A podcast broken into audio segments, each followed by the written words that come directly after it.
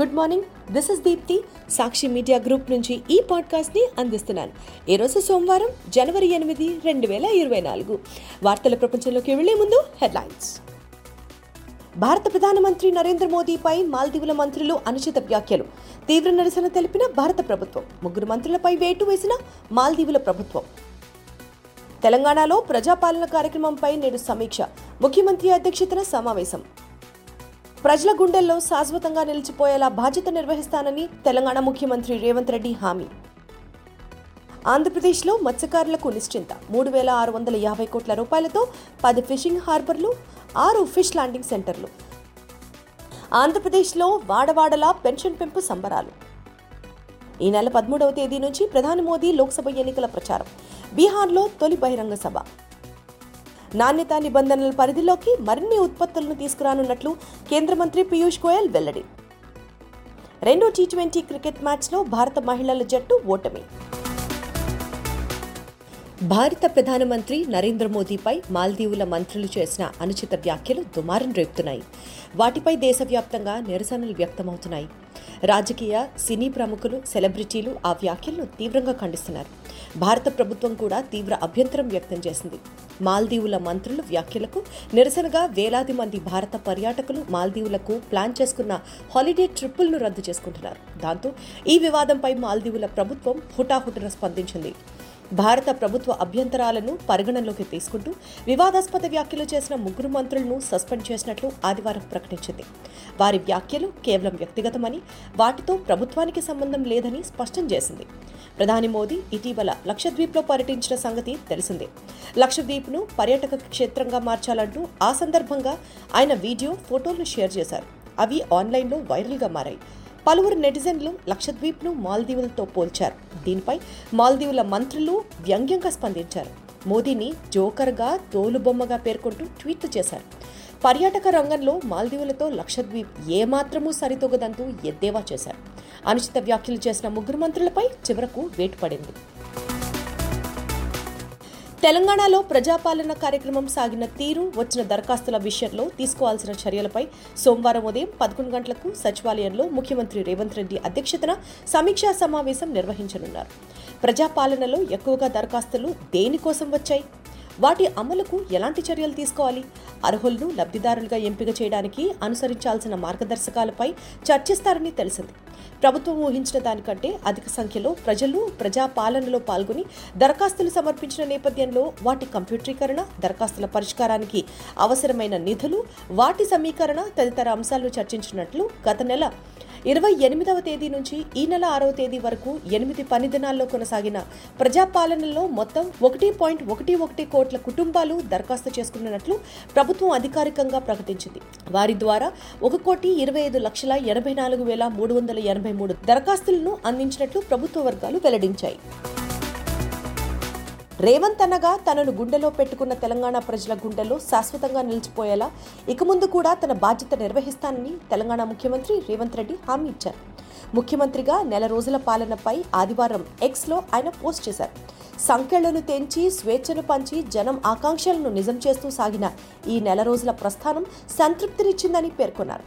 సేవకులమే తప్ప పాలకులం కాదన్న మాట నిలబెట్టుకుంటూ పాలనకు ప్రజలకు చేరువ చేస్తూ అన్నగా నేనున్నానని భరోసా ఇచ్చారు. నెల రోజుల ప్రయాణం కొత్త అనుభూతినిచ్చిందని వెల్లడించారు. మన ఆడబిడ్డల మొహంలో ఆనందాలు చూస్తూ రైతులకు భరోసా ఇస్తూ సాగిన నెల రోజుల నడక ఉజ్వల భవిష్యత్తు వైపుకు అడుగులు వేస్తోందన్నారు.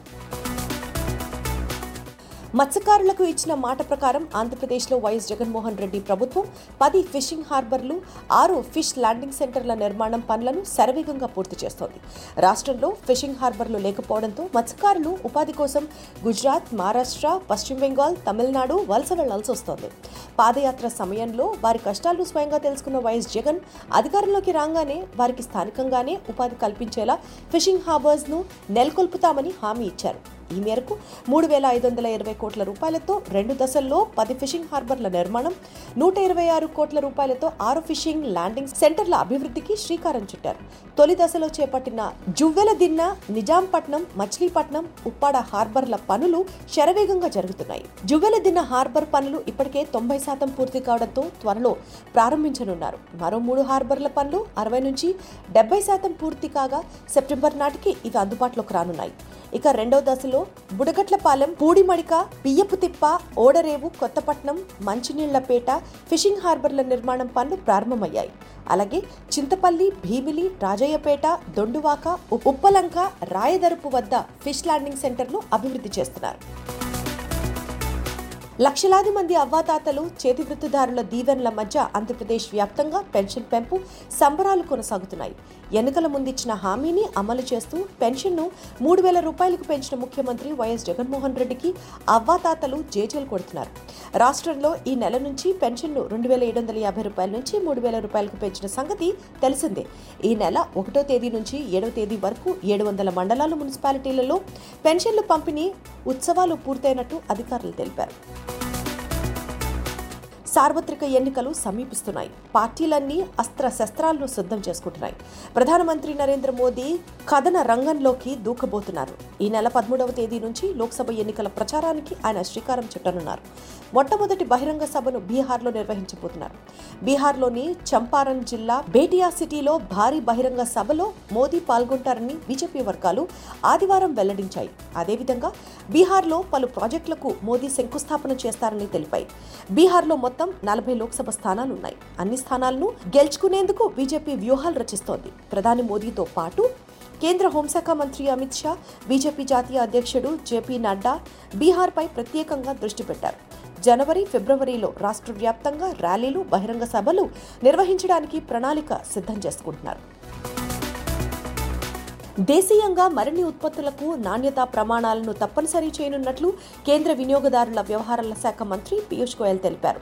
రెండు వేల నలభై ఏడు నాటికి భారత్ సంపన్న దేశంగా ఎదగాలని లక్ష్యంగా పెట్టుకున్న నేపథ్యంలో దీనిపై మరింత దృష్టి పెట్టనున్నట్లు ఆయన చెప్పారు. భారతీయ ప్రమాణాల బ్యూరో డెబ్బై ఏడవ వ్యవస్థాపక దినోత్సవంలో మంత్రి వర్చువల్గా పాల్గొన్నారు. క్వాలిటీ కంట్రోల్ ఆర్డర్ ద్వారా తప్పనిసరిగా పాటించాల్సిన నాణ్యతా ప్రమాణాల పరిధిలోకి ఇప్పటికే కొన్ని ఉత్పత్తులను తీసుకోవడం వల్ల వినియోగదారులకు ఆయా ఉత్పత్తులు సర్వీసుల లభ్యత మెరుగుపడిందని చెప్పారు. మరికొన్నిటిని ఈ ప్రమాణాల పరిధిలోకి తీసుకున్నట్లు వివరించారు. భారత్ ఉన్నత లక్ష్యాలను సాధించేందుకు సంపన్న దేశంగా ఎదిగేందుకు ఉత్పత్తులు సర్వీసుల పరంగా అత్యున్నత నాణ్యతా ప్రమాణాలు తోడ్పడగలవని చెప్పారు. టాప్ ఆర్డర్ వైఫల్యంతో రెండో టీ ట్వంటీ క్రికెట్ మ్యాచ్లో భారత మహిళల జట్టు పరాజయం పాలైంది.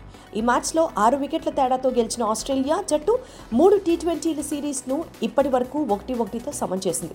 ఆదివారం జరిగిన మ్యాచ్లో తొలుత బ్యాటింగ్ చేసిన భారత జట్టు ఇరవై ఓవర్లలో ఎనిమిది వికెట్ల నష్టానికి నూట ముప్పై పరుగులు చేసింది. అనంతరం లక్ష్య ఛేదనకు దిగిన ఆస్ట్రేలియా జట్టు పంతొమ్మిది ఓవర్లలో నాలుగు వికెట్లు కోల్పోయి నూట ముప్పై మూడు పరుగులు సాధించి భారత జట్టుపై గెలిచింది. ఈ సిరీస్లో నిర్ణయాత్మక ఆఖరి వన్డే మంగళవారం జరుగుతుంది. ఇవి ఇప్పటి ముఖ్య వార్తలు. మరిన్ని లేటెస్ట్ న్యూస్ అప్డేట్స్ కోసం సాక్షి వాట్సాప్ ఛానల్ను ఫాలో అవ్వండి. మీ అరచేతిలో వార్తల ప్రపంచం సాక్షి మీడియా గ్రూప్.